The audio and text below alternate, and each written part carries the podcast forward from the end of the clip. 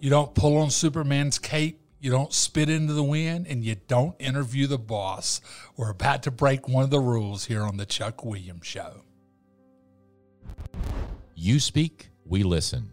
Conversations connecting people. This is the Chuck Williams Show. Welcome to the Chuck Williams Show. We took a week off last week, and I hated we weren't able to do it, but we were kind of at the mercy of the White House last week.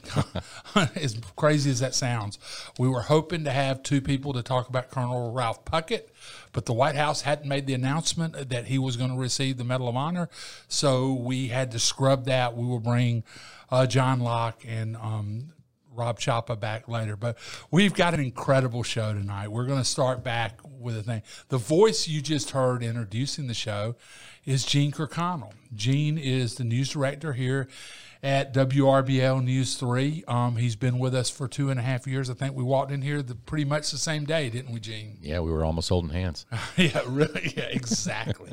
well, welcome to the show. This, and, Thanks for know, joining me or having me here. It, hey, you know, this, you know, this does feel like your room because the studio we're sitting in right now, the podcast studio, was, I mean, this is literally your baby in a lot of ways, isn't it? Uh, I knew we had to get in the game in terms of digital original shows, and I had a vision in my mind of what I thought, you know, we could do to make that happen in a very high quality way at very, you know, as low expense as we could manage to pull it off. And I got to tell you, the, you know, the uh, the crew here, our our technical folks, Gentry Creamer, our chief engineer, namely, specked out all this stuff, and all kinds of people had hands. Little things like you know the color of the walls. It's, it seems really really simple to paint the walls quote broadcast gray because we had some ideas about different colors. But and I said, well, eh, okay, let's do that. I took the advice of dozens of people and little points along the way and you know, when you see the quality of the lighting in the room, part of that is due to just a simple thing like the the background color of the walls, and so little things like that, the kind of small but really really high quality cameras, the microphones, all the stuff, and then you know, Dylan here who's punching the show right now. I mean, Dylan uh, has been rocking it from episode number one of podcast number one here, and you know it's it's it's people like him that have all these other talents outside of doing regular normal quote TV stuff that we just said let's build a sandbox. Let's let people get in it. Let's let people play. And let's just try to just tell really interesting stories. And i think you know that that collaboration and that loose and freeing sort of uh, set of handles for for getting into this field has provided for some really special moments here in the studio with not only your show but with Bob Jeswald's show and with uh, Phil Scoggins' Faith Faces of Faith show, and also the sports uh, podcast we've done, and also just a couple of one-offs we've done out of the studio. So it's been it's been really nice to see it all come together and see you guys having fun doing it. Well, you know, it is a sandbox, and you know, I'm lucky that I was one of the first ones to get to play in it, and I, I mean, I love this place. This, this is the closest I came here out of newspaper, as you well know, and this is the closest I get to long form storytelling. Mm-hmm. And it, you know, I mean, I love a minute 30. You know, I got a minute 34 today, so I feel like I stole four seconds from Connor. but, um, you know, but this is, to me, this is the fun part of the job and to get you know and the reason you're on tonight is you've been you've been our boss for two and a half years but you announced a week ago that it was announced a week ago that you're going to WKRG TV News 5 in Mobile. Um, congratulations. Thank you. Thank um, you. Is it bittersweet? It is. I mean, I, I think about all that we've been able to achieve together in the last two and a half years, and you know, doing something something um, cutting edge like the podcast studio is is a part of that. But just doing good work every day, just having very talented people around me that are extremely good at what they do, and then collaborating together and keeping our focus on what's important You know, not chasing every little, you know, squirrel, squirrel, squirrel that comes along. Instead, and that's, that, that's a that's a that's always a trap that you can fall into when you're doing daily news coverage, right? I think, uh, especially nowadays with the morphing of so many platforms in our business, the danger is to to latch onto a fad, to to try to chase what's new, to try to game the system. Part of that is inherent in any kind of competitive sport or business, right? You you got to know what's relevant. You got to know what's new. One of the things I pride myself on is constantly being uh, a learner and, and, and, and enjoying to, to, to, you know, finding out what is cutting edge and does it apply to our situation. But when you talk about journalism with a capital J, you're talking about precepts and, and a calling. It's, it's, it's not just a nine to five. It, I really do believe it's a calling that attracts certain kinds of people. And if you're willing to devote yourself to it and take it seriously, then you will open yourself up. I mean, I have personally have opened myself up to a career of unbelievable experiences and meeting incredible people and being able to work alongside unbelievably talented people like yourself and others on our team.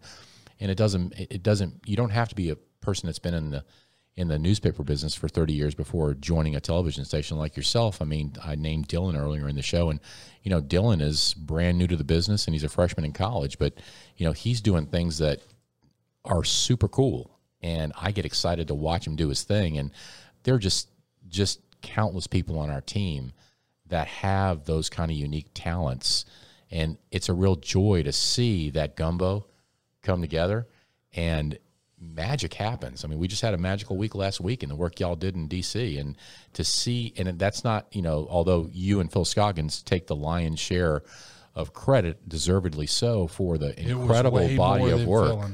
Yeah, but but and, and to your point, you are correct that, but to actually pull it off, to plan it and pull it off, it it was a cast of thousands, and you know that to to my mind, you know, scrolls through that that that post movie trailer list, right?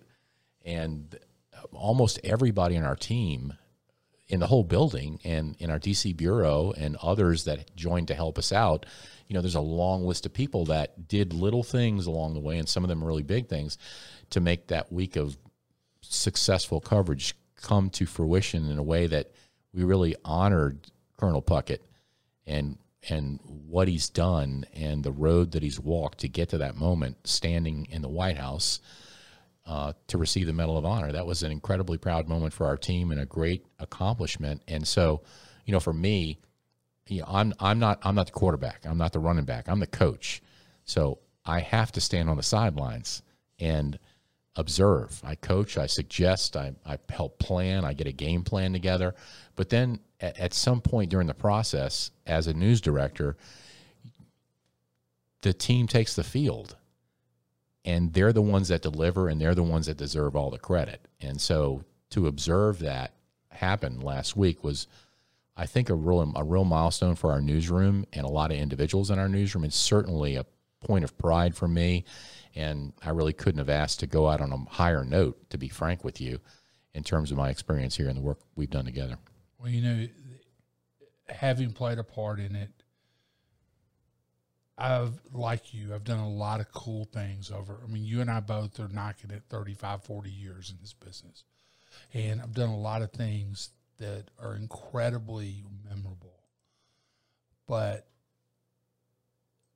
Friday morning in that hotel, seeing Colonel Puckett in the same uniform that he wore in 1949 when he was commissioned at 94 heading to that van to go to the White House and knowing that uniform was about to be the most decorated uniform in the history of our army. You know, it's like, you, you, you know, cry now thinking about it because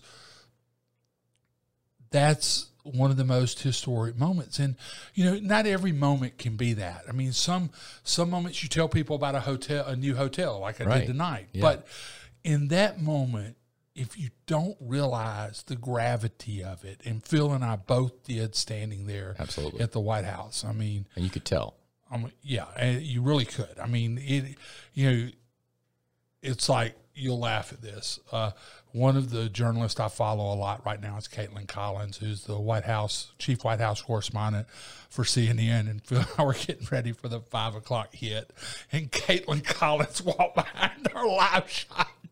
I just started looking at Phil. I when was worlds like, collide. I was like, man, this is an alternate universe here. But That's great. but you know, and and I want to get into other stuff, but Sure. but it was an honor to play a role in that and thanks for everything you did to make it happen because literally phil and i said at every turn we were set up for success. And that's all you can ask for. When you go in front of the camera or you write a newspaper story a lot of people play a role in that. And you know and you know people say well you did a good job. So did a lot of other folks. And i, I echo your thoughts on that wholeheartedly but i want to ask you right now i mean after watching all that define your news director define news I think almost that's a false question. I mean, I'll take a run at it, but here's here's how I arrive at an answer for that. I ask instead not what is the definition of news and lay that out for myself and my team. Instead, what I try to do is ask, what do people want to know? You ask them, they'll tell you it's not rocket science, man. You say, you know, well, if we were to provide this sort of thing, would you watch our newscasts? Would you read our website? Would you follow our social media? If you ask people what they want, they'll tell you what they want, and then you deliver it to them. And people, you know, although at moments, especially nowadays with the way social media is and digital media is, people are obsessed with, you know, the viral video that they see, but that is that's something that's passing, you know? And if you strike to the core of great story and you strike to the core of things which have wide and deep impact historically, Colonel Puckett's an example of that, but that's a timeless story.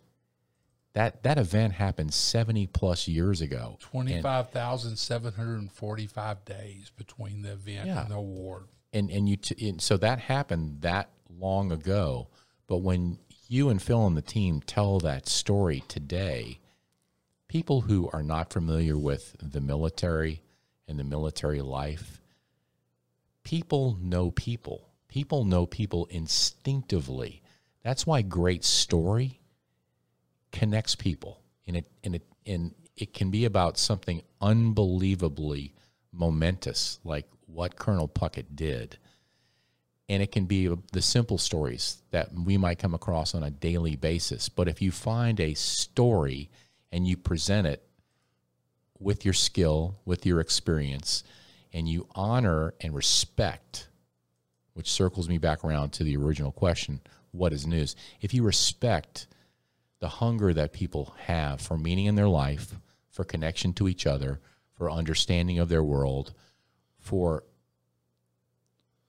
a sense of place and control over their existence. And if you serve that need with the stories you tell, then at its most pedestrian value, you can add, even if you're just doing like, quote, boring stuff, you can serve someone's needs. They will have information that they can use to make decisions about their life for themselves and their family, their businesses, and their lives can be better because of what you reported. That's the most, you know, mercenary type of approach to it. But there are moments when you and I and others in our industry are blessed and we see something developing in front of us and we we know that's special. To be able to be there in that moment and to be a part of that and then use our skill to capture that and then share that with people who aren't as fortunate as we are to be standing right there witnessing that. I mean, there aren't that many jobs that you get to do that.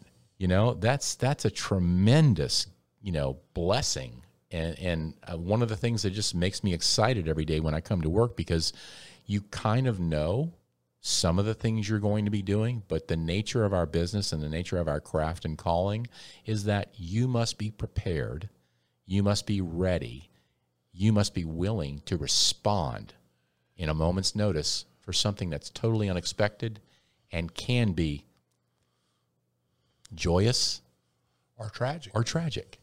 And it's your responsibility to bring that to other people because that's the human experience. And to be able to share that with other people, that's a pretty amazing thing to be able to do and call your craft and your living. You know, news is one thing. One thing about news, when you really see news and it happens quickly, whether it be a homicide or a guy getting hit by a train, um, new, when news happens, news is something you drop everything for. Everything you thought that was important at nine forty-five. 1015 may not be so important anymore.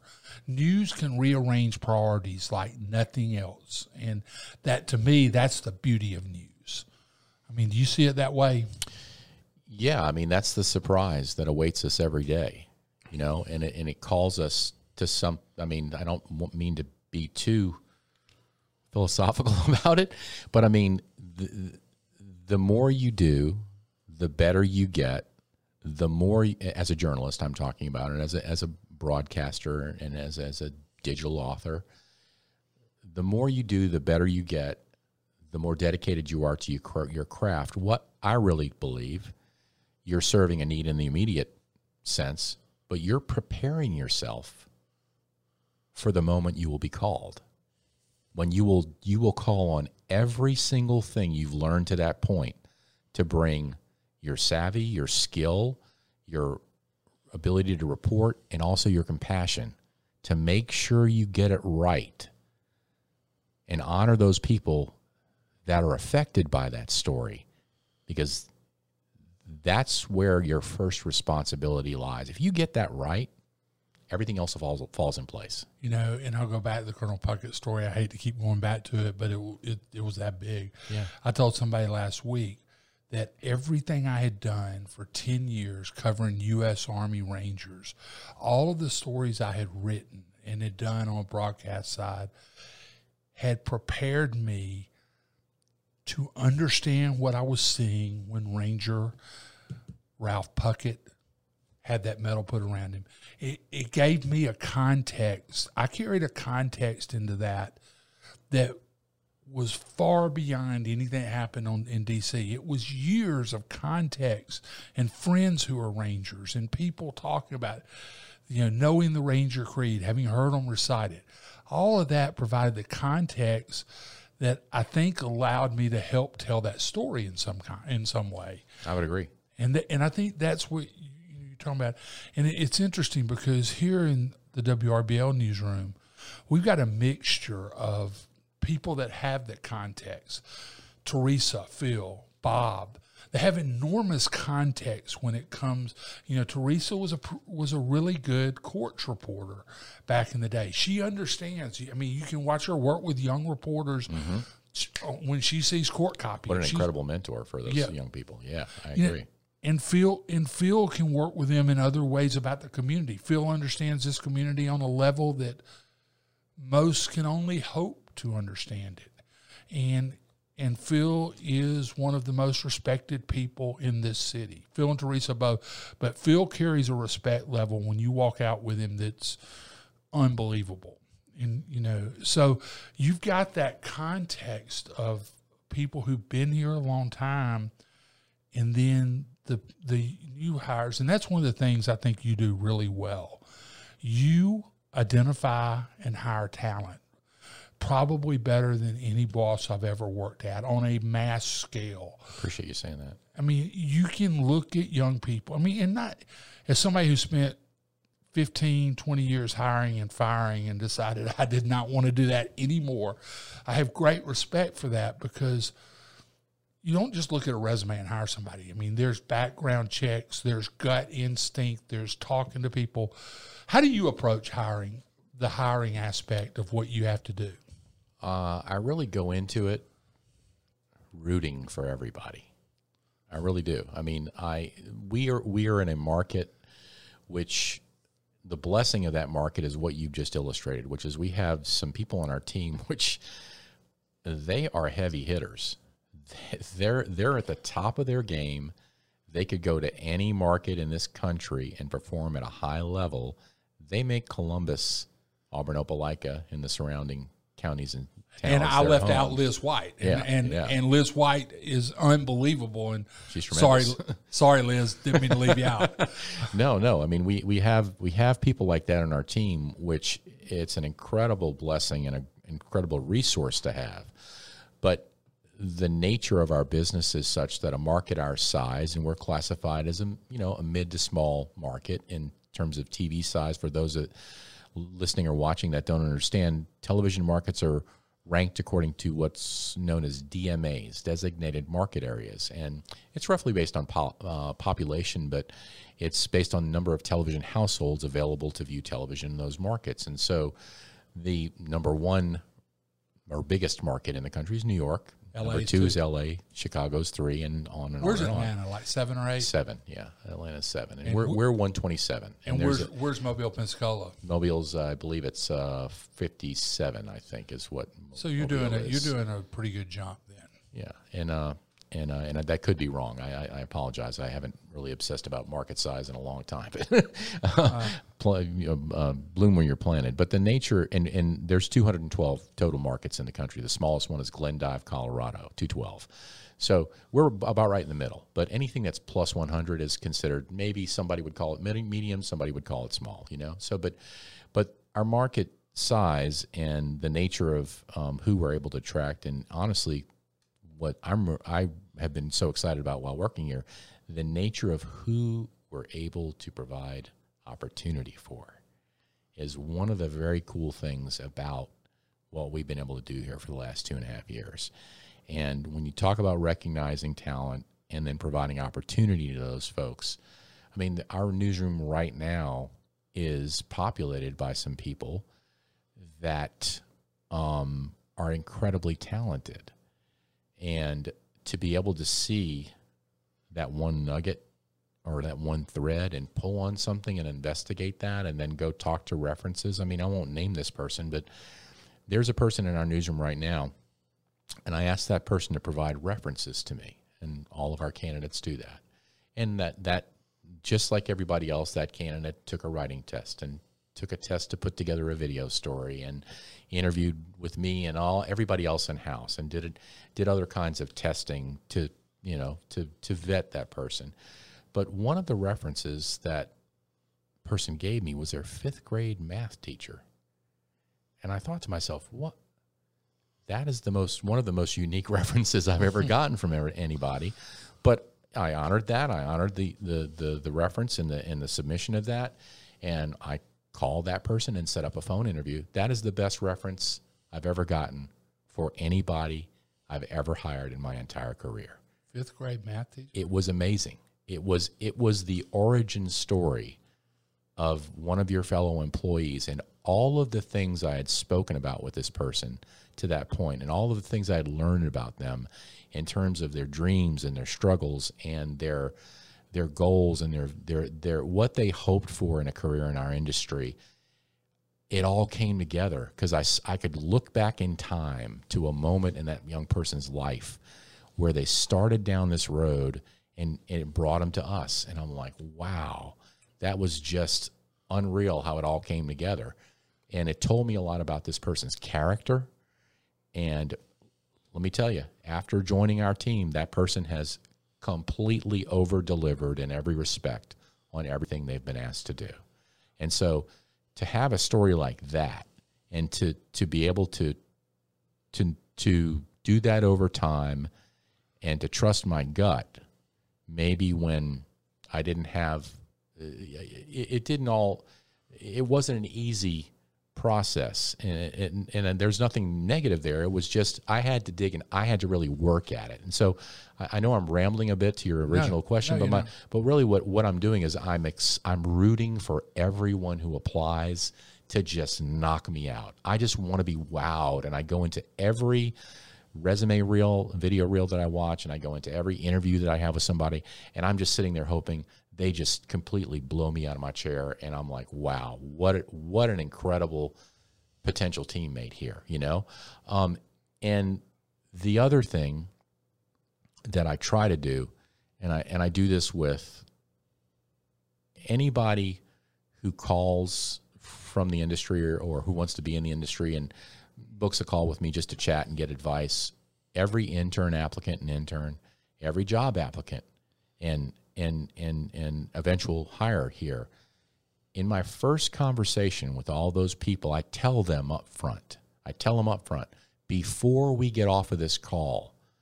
If if even if you don't get hired for this job, I want to deliver one thing to you, and that's at least one actionable takeaway that will make your movement toward your dream and goal in our industry a little bit closer. I can give That's, you something that you can take away from our conversation and you can act on it today or tomorrow, and that will move you closer to your goal. I am going to hire the very best person I can hire and who's available for the job for which you have applied. You may be that person, you may but may not be that person, and it's no real reflection on your worth as a person at all. Sometimes it's are you in the pool at the right time? Are you in the pool at the right time? Do your particular set of skills match the particular needs of that position at this point in time? If you want to do this kind of a job, it doesn't mean you can never do that job. It just may mean that you need to go to the woodshed and rep it a little bit more, put some more practice in, you know, as jazz musicians say, go to the woodshed, right? Practice some more. You can get there. You can achieve your dream. You can make it, as they say in our business. Where are you on the growth arc? And so, identifying talent like that, bringing them into our, our environment, and I would submit to you that I, one of the things I am proud of in terms of all of our colleagues here and the environment we have set up is they buy into that. I mean, you mentioned, but without prompting from me, you mentioned Teresa sitting down with young reporters and pouring herself into them to yeah. get them leveled up, to to empower them, to make them better.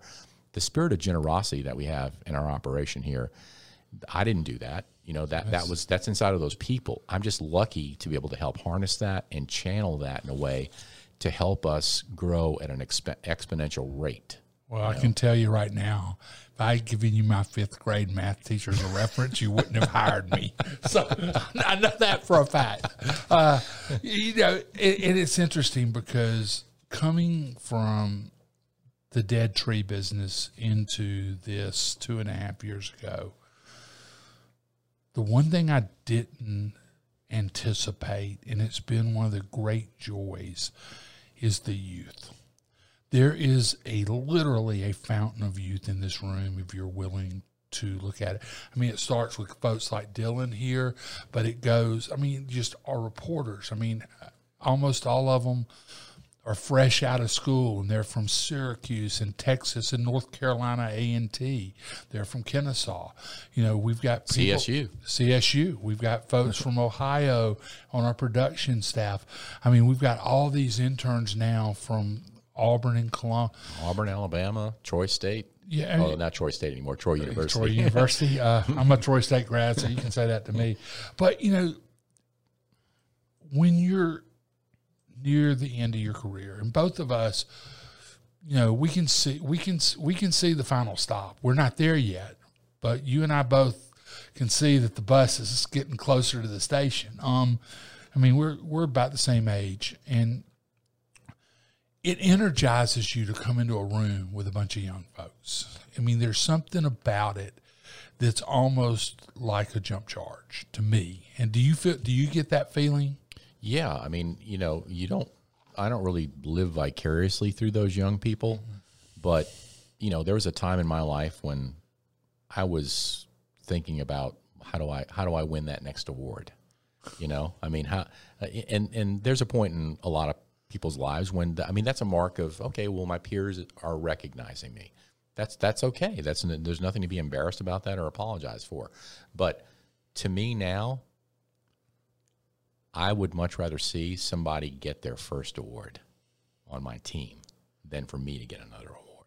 That is that's tremendously motivating to me. I mean, I'm a competitive guy. I'm an ambitious person. All those things remain true from the day I try was trying to break into the business to today. That hasn't changed. I want to win. I like to win. It's how I go about it and the role I play in that. You know, I used to be a quarterback, you know, I used to be a running back. You know, I'm not that anymore. I, I am I am called upon to create things and I love to create things and what I usually the same I use a similar line in all those first meetings with everybody and uh, I answer a question rather a lot of job applicants, I, I always say, and what kind of questions do you have? And invariably, one of the most asked questions is, tell me a little bit about why you're there at that television station and why you're doing what you do. People ask that question. They want to speak to your motivation, correct? So my initial response is always the same thing. It's like, I like to make the stuff and I like to coach the stuff. And people have told me I'm okay at both of those things. So to be able to go to work every day and practice that craft and that coaching and that encouragement and provide opportunity for young people to go from a certain point, place in their life and career to um, another place in their life and career. And you can go through recent quote graduates of our newsroom and you can see a jump from market 127 to big markets, you know, Charlotte, you know, that's a big market, you know, Yep. other bigger markets. People leave our newsroom and go very big. And so to see them have that kind of success and their careers come together and their dreams come, together, the part of the satisfaction is knowing that long after, you know, I hang up my spurs, there's going to be some of those people that I was able to work with and collaborate with at this TV station and others that are going to have long, successful careers in part because of maybe a few of those takeaways I was able to provide to them. So that that's that's satisfaction to me, part of the satisfaction. You can't say this, but I can. Tw- uh, two and a half years ago, you came in um, right after Thanksgiving in 2018. Um, you're leaving now. You're leaving it a lot better than you found it. One of the one of the things when you look at bosses and you look at people that do what you do, there's some people that can manage a ship that's at the top, but there are a lot of people that are fixers. Do you consider yourself a fixer? Yeah, I'm a, I'm a fixer, but I'm also a chameleon. You know, I, In what I- way? I've had the privilege to work at s- some newsrooms which are incredible newsrooms.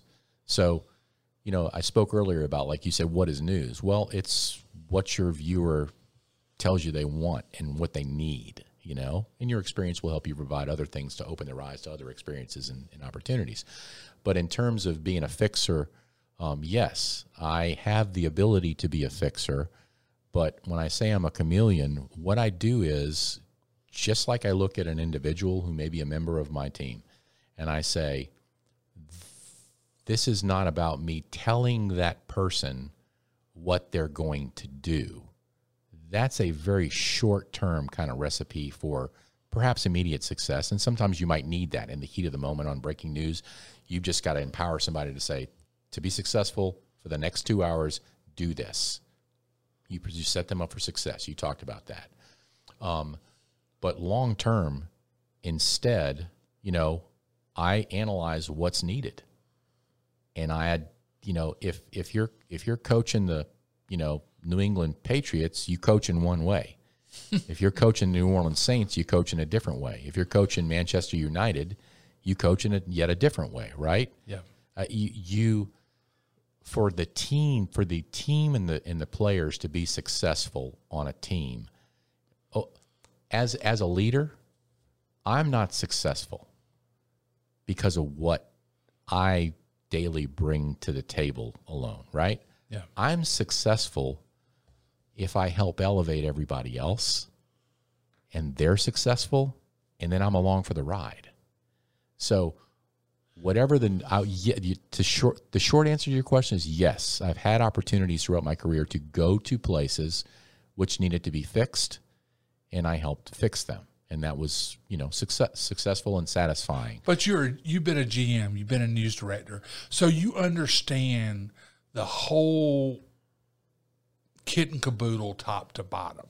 Yeah, yeah. I mean, I have perspective, and I understand, you know, how different departments work together.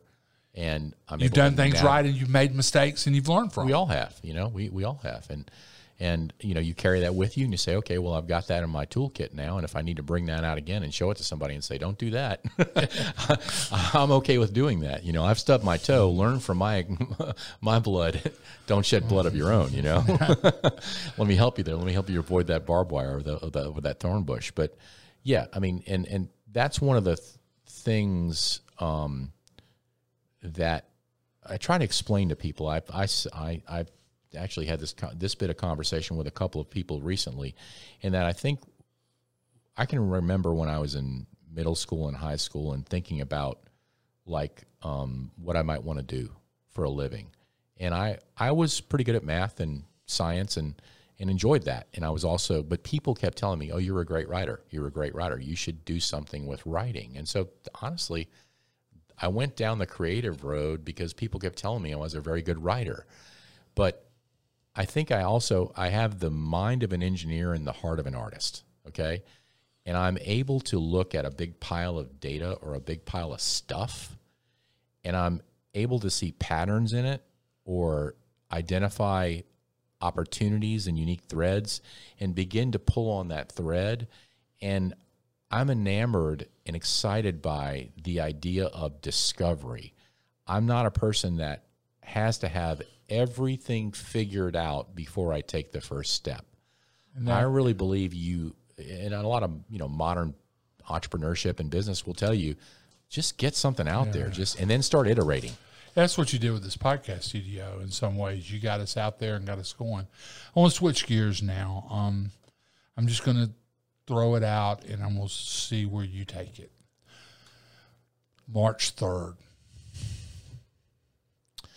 Um, a sad day, a tragic day, uh, an important day, and looking back months later, a day which, or, or the, the memory of that day, again, specific to our team, March third was the Beauregard, Beauregard tornadoes. tornado. Yeah, yeah. Yes. So yeah, we should say that. Um, so the, yeah, the Beauregard tornadoes, and and uh, as they march across our whole viewing area. Well, I mean, they got they got everywhere everywhere we cover, but Beauregard had the loss of life. Yeah, yeah. So you know that all starts with preparation and getting ready for an event like that. And, and Bob Jeswald, our chief meteorologist, and our entire for, team of forecasters were were they were trumpeting, they were sounding the alarm.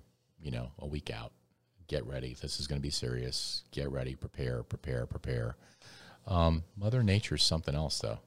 Despite all that, sometimes she'll do what she'll do. And unfortunately, there was a tremendous loss of life. And in respect to the newsroom, you know, you you asked a question a little earlier about, you know, or you made an observation about spot news, and sometimes you just have to react. I mean, we were prepared, we were ready. There's there's a concept we use in our newsroom, and some people in the business who may be listening to this show will understand it, and and it'll it'll bring epiphany to them. Folks that are not in the business will not understand it, but I'll explain briefly. It's the concept when severe weather is approaching of the picket fence. And we use that in our newsroom. And what the picket fence is, is you anticipate with the aid of your meteorologists and forecasters where the most likely uh, spot of severe weather is. And then you position your crews in a picket fence along that line to be prepared to intercept, record, and report on the storm approaching. You put them in safety spots like parking yeah. decks and things put them like in a that. place where they can retreat to safety, but when they where they can observe and report on what's occurring, so you can give viewers real time observations of the weather as it approaches and while it's actually hitting. Then after the storm passes, then you're in a position to then respond to any areas of damage. And so, just like a you know a, a, a, a, a football line, where if the play is happening over here, you might pull your guard and bring them around the back of the line. If you have somebody at this end of the picket fence and there's nothing going on, you pull them and bring them around to where the action is. So we deployed our picket fence that day, and when it became apparent that the center of destruction was in Beauregard, then of course you converge on the scene, and of course Liz White was first on the scene and did tremendous work that day. Tremendous That's some of the work. finest reporting I've ever seen. amazing, truly amazing. Um, You know, and, and was- respectful, respectful people. I mean, that's a tremendous loss of life, and she was right there observing as people were not had not even realized, honestly, the full extent of what occurred, and in real time to be reporting live, and not only to be able to show what is happening, but to have the presence of mind and respect for those people that were hurting to know. No, I'm not going to show that particular thing. To be able to navigate that in real time, unbelievable skill for a reporter and tremendous respect for her. And so glad that when we were that was our moment when we were trying to relay that information to people that we had someone of her caliber on the ground observing and making those kind of decisions in real time to not not abuse the trust we have to, to, to relay that information to people but to make those decisions about sometimes what not to show and what not to report. And that and that's a tougher call on the broadcast side than the print side because you have time to evaluate on the print side. When that camera's rolling you're live the evaluation time is zero at Yeah. some, some points and you know it was interesting to me because i had been over here three months at the time and i had always covered weather like a good newspaper guy reactionary you know okay hitting beauregard now 30 minutes later get to beauregard I had never seen it in real time where Bob and Cody, and I'm trying to remember, it was Jeff. Jeff. Jeff. was the third meteorologist in the studio that day. And Bob and Cody and Jeff, they started talking about the pattern. And they, I mean, they said Highway 51, this, and all of a sudden, I'm going, whoa. And I, you could see Bob just all of a sudden became serious, laser focused. And he said, this is real. And he starts beginning to prep. Not 10 minutes later, I'm in here working the phones. Okay, what was the damage? Get a call from Liz. Liz goes, it hit Beauregard, terrible destruction two minutes later. I mean, this is within 15 minutes of seeing the red spot on the on the radar. Liz calls, and I think I mean I may be getting this right. If I'm getting it wrong, Liz, I apologize. But Elizabeth calls in and says, three dead. Call shortly after, this is going to get a lot worse. You know, and all of that was just so quick yeah so real. And you you're sitting there now in the news director's chair. You're having to make some really. I mean, because it wasn't just Beauregard. Eufaula gets hit. I mean, yeah. you know.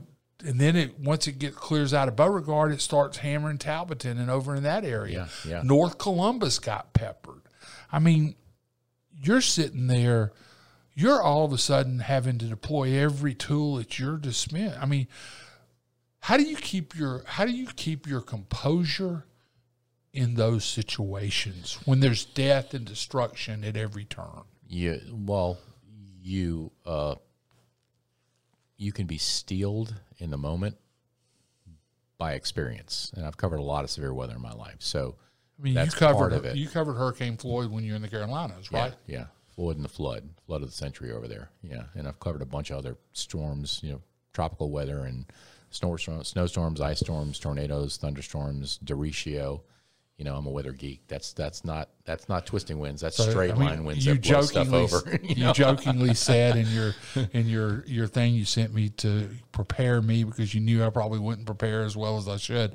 Uh, you know me well over the last two and a half years. Uh, to prepare me, you said you've been in the eyes of more storms than anybody. I mean, and you have. Yeah, probably probably not a, Cantore. Yeah. you know, but uh, but I, I grew up in New Orleans, and so you know, New Orleans gets hit every year by hurricanes practically. Uh, my I'm the son of immigrants. My father is from Utila, Islas de la Bahia, Honduras, Central America. My mother's from West Germany, so I would spend my summers as a child either in Germany with my mother or in Honduras with my grandmother. So invariably, if I would go to Honduras with my grandmother, a, tur- a hurricane would hit while we were down there. And so I've had the misfortune to be in the eye of a bunch of hurricanes before I even started in our business. And then the nature of what we do, especially along the Gulf Coast, is you chase storms and you go put yourself where you think that hurricane's going to come ashore. And several of the, you know, uh, responsibilities I've been charged with at various TV stations over the years was as the hurricane producer and planner for several TV stations, and so I would, I uh, specifically, I, honestly, Baldwin County, Pensacola, Mobile, Mississippi, along the Gulf Coast there, I. I, I know, for instance, at least one point in time, you could park a satellite truck in the in the alley beside the Fairhope police station and protect it from the wind and get a live shot out with having to put your without having to put your satellite dish down because of the wind. And that will come in handy when you do your job. Team. Now I don't know if the, I don't know if Fairhope's PD is in the same building still, but I remember telling the satellite driver squeeze that truck in between those two buildings. You know, if my memory serves me correctly, and you're going to be able to put the dish up and hit the bird and you're going to be able to go live and you're not going to have to take your signal down. And that's one of the storms. I can't remember which storm was. It marched right up Mobile Bay. So the so the, the angry side of the storm was actually the eastern shore there in Baldwin County. But um, you know, it, it, severe weather is is it is coverage is in phases. The first phase is to make people aware as far out as you can that threatening weather might be in the cards. Is that why somebody like Jez Wald is so valuable to be a part He's of? He's unbelievable he's a, you know, people. Some people think that you know weather weather uh, the weatherman is an entertainer, you know, and Bob's a personable guy and a friendly guy, and that comes across on television. But a meteorologist is a scientist, a scientist that understands weather, that uh, has experience in forecasting. In our area specifically, Bob has tremendous experience, and you know, he makes the call. I say, Bob, what do you think? When? How bad? And he makes a call. He puts his reputation on the line and says, here's my forecast. And then I take, as the leader of the newsroom, that forecast and I make a plan based on that forecast to put our teams in position to give the best coverage possible to the people watching us online, on social, and then on the air leading up to the storm, during the storm, so that when Bob says take cover, people know it's serious and they should take action and protect life and property, their family. Somebody was asking after me, the storm. Somebody was asking me what Bob did. And I said, Bob's one of the most powerful people at our station. They said, What do you mean? I said, Bob can change my schedule and all of my colleagues' schedule just by say, looking at the boss and saying, This storm is going to hit tomorrow night between 8 and midnight. All of a sudden, everybody's schedule for Thursday from 8 to midnight just changed. Absolutely. And Bob, and Bob can do that. And, you know, you can't be the guy who cried wolf, but you know, which means you've got to be confident in your ability. You know, it's like we had one earlier this year. It's like, okay, you know, we need to be aware. Well, the worst of it was in Newnan. That's close enough for government work to me that I mean, I'm going to listen to Bob every time on stuff like Absolutely. that. Absolutely. Yeah. And, and, and, you know, in situations like that, you know, there's, to me, there's nothing wrong with preparing our team, preparing viewers, and then Mother Nature takes a turn. I, you know, there's a, there's a there's a phrase we use in our newsroom where it's it's we root for the people, not the storms. So if the storm doesn't show up, I'm happy. our viewers are not in danger. you know, it took a turn and went someplace else, and God bless those people that have to deal with the impact of that. But I'm okay with preparing and being ready should we be needed. And, and, and then ultimately it not being as bad as we feared it might be. I'm, I'm plenty okay with that. We're getting near the end of this. I want to pick a couple of things up real quickly. Sure. One, a news director has a lot of responsibility. Pol- politics is very, it's a very divisive sport right now just about everybody in our viewing area is on a team. I mean, the, it's divided communities, even families, into different teams. How do you make sure, and I'm not going to steal the thing, but how do you make sure that political reporting is fair and balanced? I mean, it sounds trite, but you just stick to the facts. It's unfortunate that our current climate puts a lot of people in a position to question basic facts and to follow the call of a certain party or belief on on both sides honestly at times you know at the expense of what's true. I mean look look at the facts. What happened when did it happen? Who did it? We're not in the business for rooting for one side or the other. That is not our place. Our place is to report the facts and to let the people decide. They will decide who to follow. They will decide for whom to vote. Our job is to simply report. Sometimes especially nowadays it's specific to politics, we're not going to make anybody happy. Amen. On Tuesday, we will report something. We see it. There it is. We simply said, We went there, we saw this, we shoot video of it, and we place that in front of viewers and say, and we don't make any value judgments about it. It's simply, this is what we saw, this is what we captured. Here it is. Now you use that information to empower yourself to make a decision about uh, a vote, perhaps. Um, and to, that Tuesday, we will we will anger one side of the equation. And Wednesday, we might see something else and report that, and we'll anger the other side. That's okay. That's that's the role we play. We have to accept that responsibility. It's not about being loved; it's about being accurate. Last and year, last time, year, time will I, I believe that you know that there, there, there's uh, what's the saying about journalism? It's the witness to history or the first draft. First of draft of history. I believe so. You know, in the end, we you know some of the work you do as a journalist, some of the work we all do as journalists is going to be judged one way today, right? And if you are a media person who is enamored of and intoxicated by the immediate return of validation and popularity, then you're probably in the wrong business. Because the first draft of history sometimes is not interpreted correctly or accurately. And only after the fact, years later, do people realize, wow, they were speaking truth to power. You okay, know, I'll accept that responsibility. It's it is a responsibility. You know, it's really interesting because even small, smaller markets uh, in Georgia, like us, Augusta, Macon, Savannah, we all got a seat in the political big time from November. I mean, we even had an extra seat because we had the Tuberville Jones race. Yeah, yeah. But in Alabama, but we all had a seat, and then those runoffs, and then everything that was at stake. What an incredible year! Yeah, it wow. was. But I mean, and it was people like me got to do stuff that network people get to do network quality stories were literally in our civic center parking lot. Yes.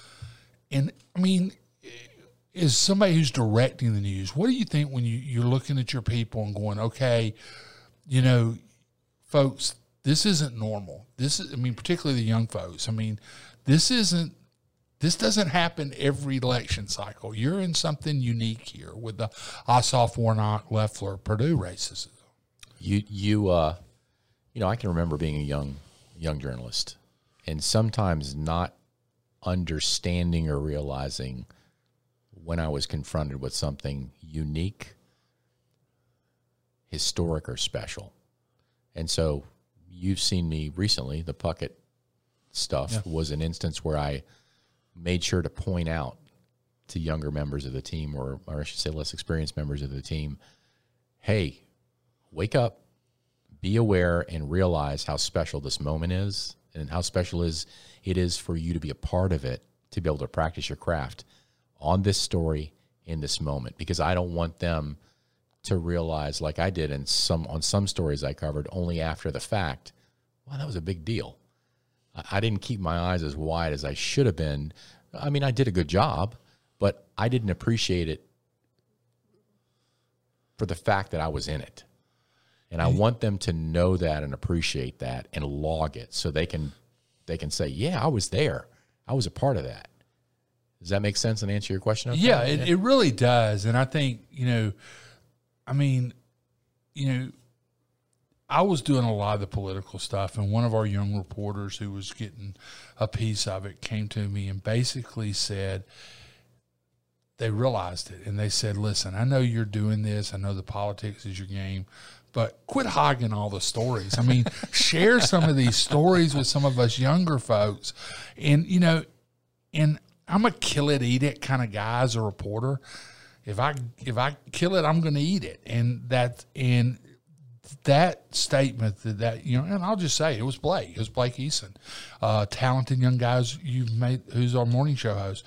I mean, Blake absolutely changed my thinking, and he has got me something I didn't do very well on the newspaper side. I'm doing now. I'm trying to share. I'm trying to share stories and sources and things in a way that help that help some of the younger people get some of the bigger pieces of pie because we're only going to be better when we do that. But it took a younger reporter kind of pointing out to me, "Hey, man, give me some of that stuff." That's one of the great things about our room and the people in our room because and if you recall what happened after you did that, he delivered. oh, He, he was on some big political stories, including election night. yeah. He absolutely delivered. Shakira speaks too. You know, Who's in Charlotte now? yeah. I mean, just just young reporters that were in that big moment. They they delivered the goods when the, when when the, when they were called upon. They delivered the goods. So, you know, that's part of that aspect that you know I try to employ, like rooting for everybody, prepare them to succeed, tee them up to succeed. So you, you have to you have to let them run at some point. Yep. Get out there and do it. And you know, and they completely. I mean, not, they're not the only ones, but those those two people were, you know, the less some of the less experienced members of our team, and they delivered the goods well, and all they over the place. on and they night. understood what they were dealing with, and Yes. they they did. They had the epiphany. Well, we are near the end. Um, we'll do what we do on all the Chuck Williams shows. We're going to turn the table. This ought to be fun. Uh, um, I forgot about this feature. I would have prepared better. no, I kind of, I kind of didn't remind you on purpose. Uh, turn the tables. This is a chance where you, as the guest, I've been asking the questions for the last hour. You get to ask me something.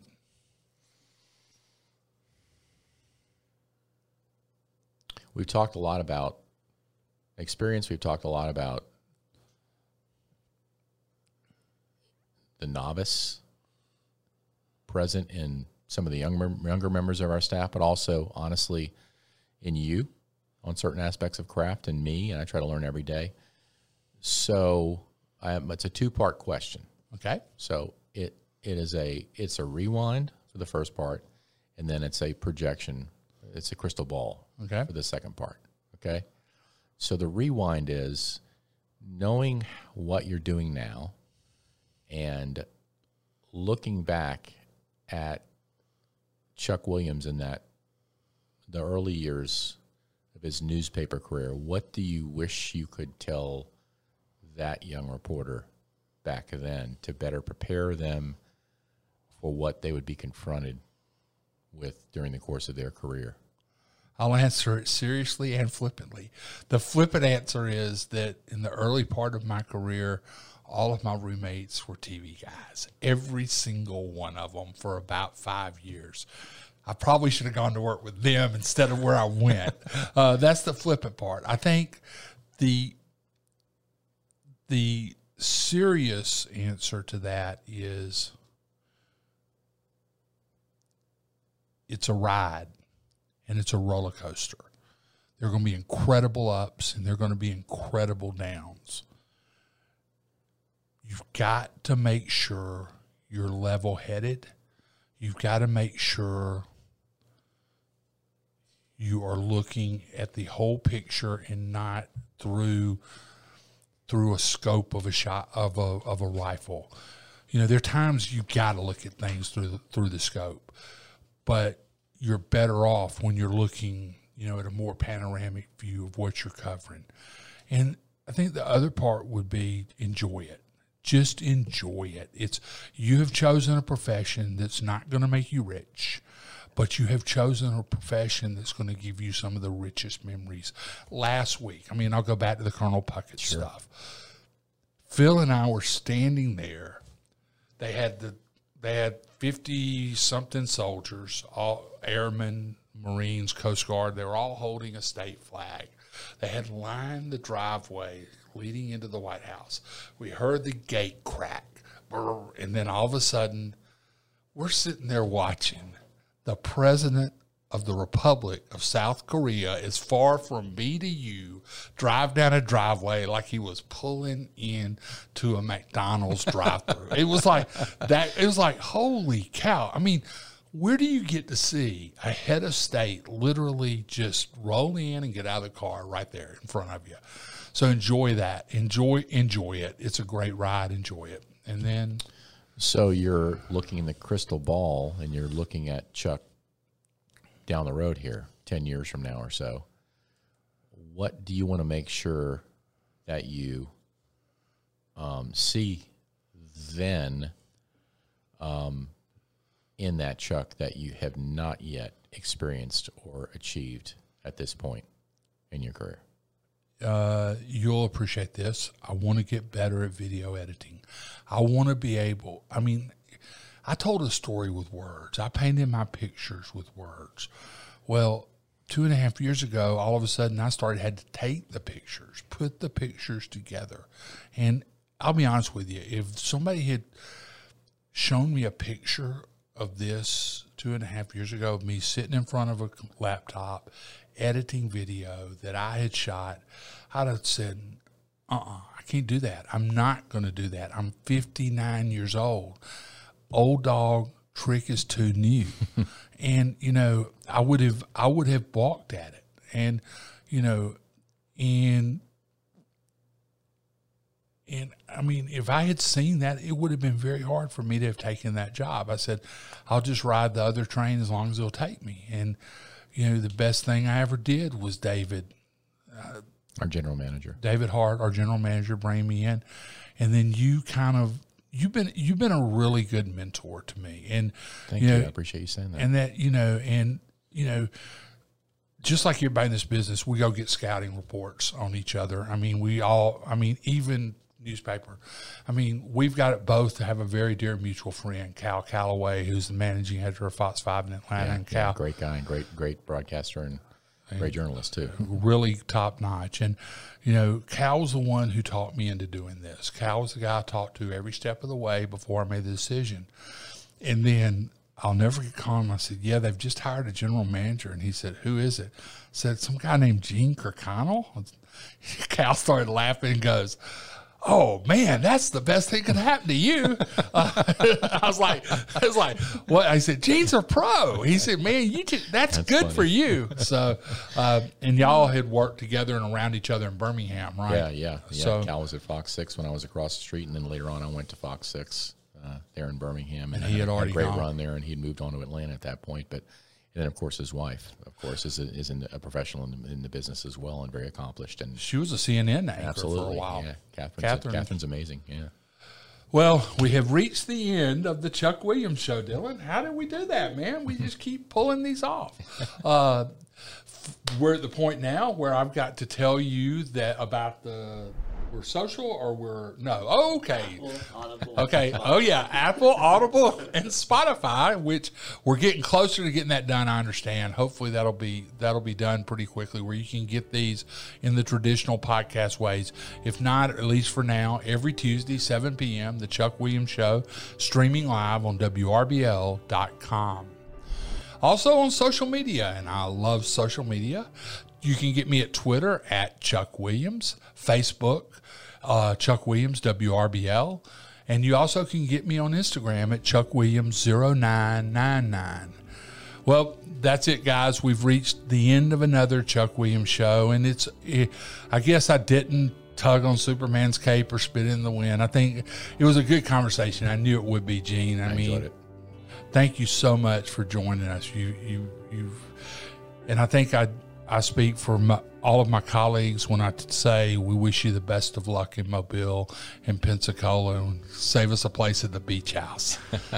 I'm excited to be joining that team, but as you said, one of the first things you said during the show was, "It is it bittersweet?" It is bittersweet. I'm gonna miss you guys. It's been a pleasure to serve alongside you. Godspeed, man. That brings us to the conclusion of another conclusion. How do you say conclusion, Dylan? Help me with that. conclusion of another Chuck Williams show. I would say reporting live from the White House, Chuck Williams, but we'll just say conclusion of another Chuck Williams show, and we hope you join us back next week. Thanks for listening, guys. Be blessed.